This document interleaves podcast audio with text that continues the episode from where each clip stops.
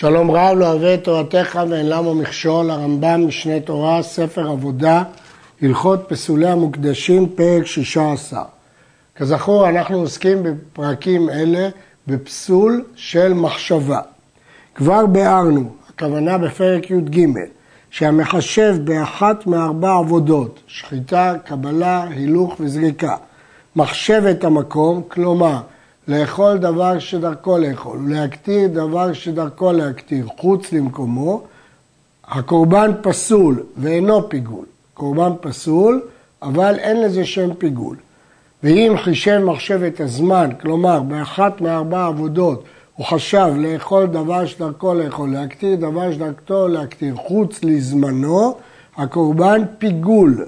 ובהמשך נראה מה המשמעות שהקורבן פיגול. במה דברים אמורים? מתי זה פיגול? בשלא ערב עם מחשבת הזמן מחשבה אחרת.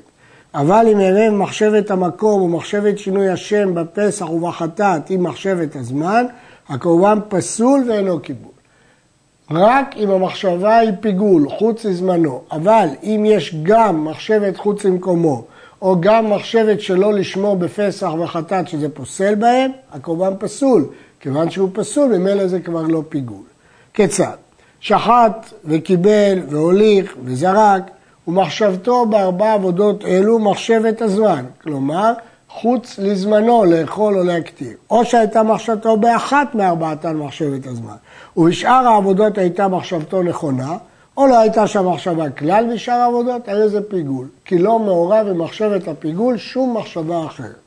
אבל אם שחט במחשבת הזמן, כלומר חוץ לזמנו, וקיבל או הוליך או זרק במחשבת המקום, או ששחט במחשבת המקום, וקיבל או הוליך או זרק במחשבת הזמן, אין זה פיגול, אלא פסול בלבד, כי ברגע שמעורבת מחשבת חוץ למקומו, כלומר לאכול דבר שדרכו לאכול, להקטיר דבר שדרכו להקטיר חוץ למקומו, הקורבן פסול, כיוון שהוא פסול, הוא לא יכול להיות פיגול. וכן הפסח והחטאת ששחטן במחשבת שינוי השם, כלומר שלא לשמן, קיבל והוליך וזרק במחשבת הזמן, כלומר לאכול או להקטיר חוץ לזמנו, או ששחט במחשבת הזמן, וקיבל או הלך או זרק במחשבת שינוי השם, דהיינו שלא לשמו, אין זה פיגול אלא פסול, כיוון שהפסח והחטאת נפסלים שלא לשמן. והוא הדין בעופות ובמנחות. אין שם פיגול, אלא קורבן שנפסל במחשבת הזמן, ולא ירב עם המחשבת מקום, לא בתחילה ולא בסוף. ולא ירב עם המחשבת שינוי השם בקורבנות שנפסלים במחשבת שינוי השם, למשל חטאת העוף. המחשב באחת מארבע עבודות או בכולן, לאכול כזית מדבר הראוי לאכילה בחוץ, וכזית למחר.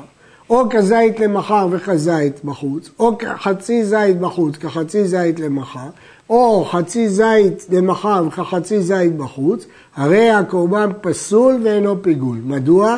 כי יש פה גם מחשבת חוץ למקומו, כיוון שיש גם מחשבת חוץ למקומו הוא פסול ולא פיגול. וכן אם ערב המחשבות בהקטרה, להקטיר כזית למחר כזית בחוץ, כזית לבחוץ כזית למחר, כחצי זית בחוץ כחצי זית למחר, הרי זה פסול ואינו פיגול.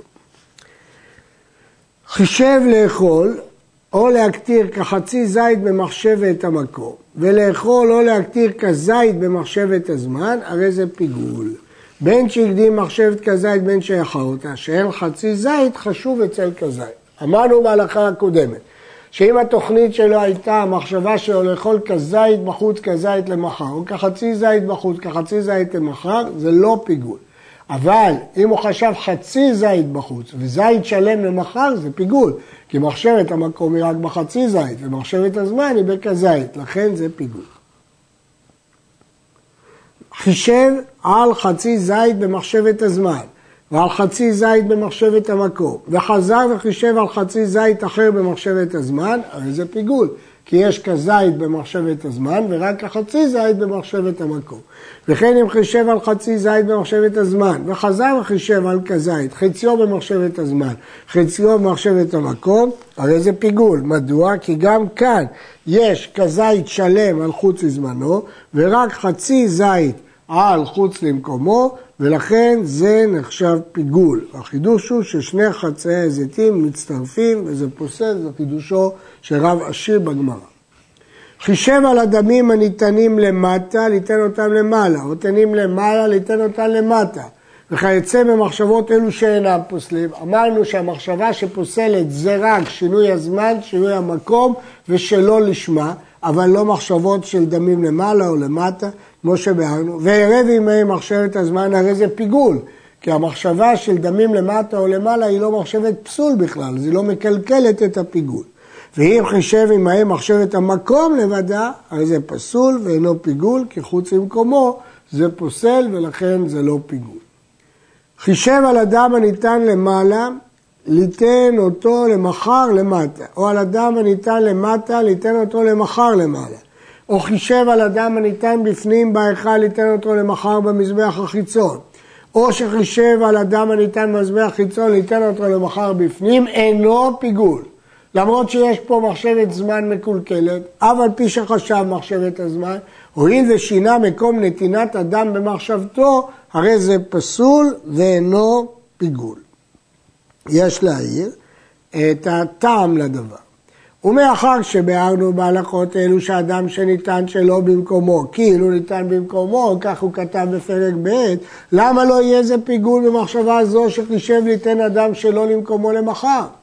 מפני שאדם הניתן שלא במקומו, אף על פי שהזבח כשר, אינו מתיר הבשר לאכילה כמו שבארנו.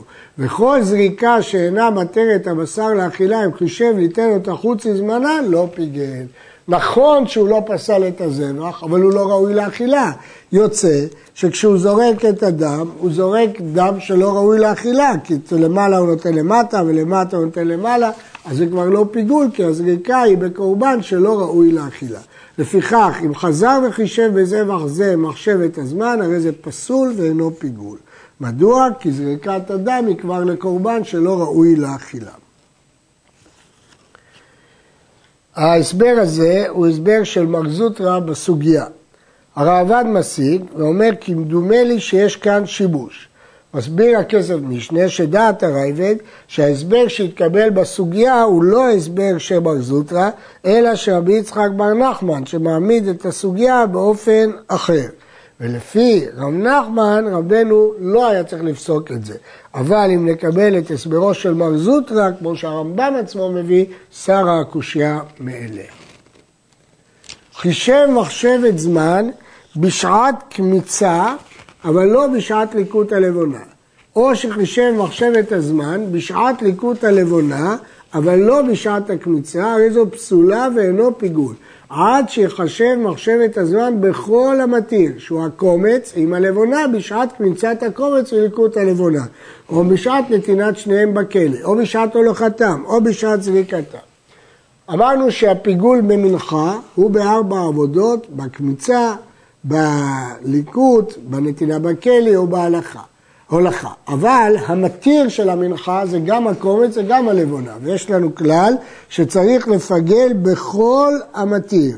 אז כיוון שצריך לפגל בכל המתיר, אז לכן צריך שיפגל גם בקומץ וגם בלבונה. חישב בשעת הקטרת הקומץ, שיקטיר הלבונה למחר, אינו פיגול. שאין הקטרה מפגלת הקטרה. דבר הזה הוא מחלוקת המוראים, והרמב"ם פוסק כשיטת רב, שבשעת הקטרת הקומץ לחשוב על הלבונה זה לא פוסק. וכן אם הקטיר הלבנה לבדה או הקומץ לבדו, והוא חשב לאכול שיריים למחר, הרי זו פסולה ואינו פיגול, שאין מפגלים בחצי מתיר, צריך גם את הקומץ וגם את הלבונה. אבל אם הקטיר את הקומץ לבדו, וחישב שיקטיר לבונה למחר, ואחר כך הקטיר הלבונה, וחישב שיוכל השערים למחר, הרי זה פיגול. כי כאן, בסך הכל, יש מחשבת זמן מקולקלת בכל המתיר, גם בקומץ וגם בלבונה. שהרי פשטה מחשבת זמן בכל המנחה. הקטיר כדי סומסום מן הקומץ עם הלבונה, והוא מחשב שיוכל כדי סומסום מן השיריים למחר, עד שישלים כל הקומץ עם הלבונה במחשבת הזמן, הרי זו פסולה ואינה פיגול, שאף על פי שדרך אכילה בכך מעט מעט, אין דרך הקטרה בכך, לא דרך להקטיר סומסום אחרי סומסום. הרי זו כמנחה שלא הוקטר קומצה ולכן זה לא פיגול. לא הייתה מחשבה לאכול את הכזית בבת אחת, אלא על כל גרגיר שהקריב חשב לאכול כמותו למחר. בסך הכל הייתה מחשבה על כזית, אבל בסופו של דבר אין דרך להקטיר בצורה הזאת. המקרה הזה נתון במחלוקת משולשת בגמרא, יש מי שאומר פיגול, יש מי שאומר פסול ויש מי שאומר כשר. הרמב"ם לא פסק כשר, כי ספק דאורייתא לחומרא, ולא פסק פיגול, כי זה כרת, וספק עונשים להקל, לכן הוא פסק שפסול.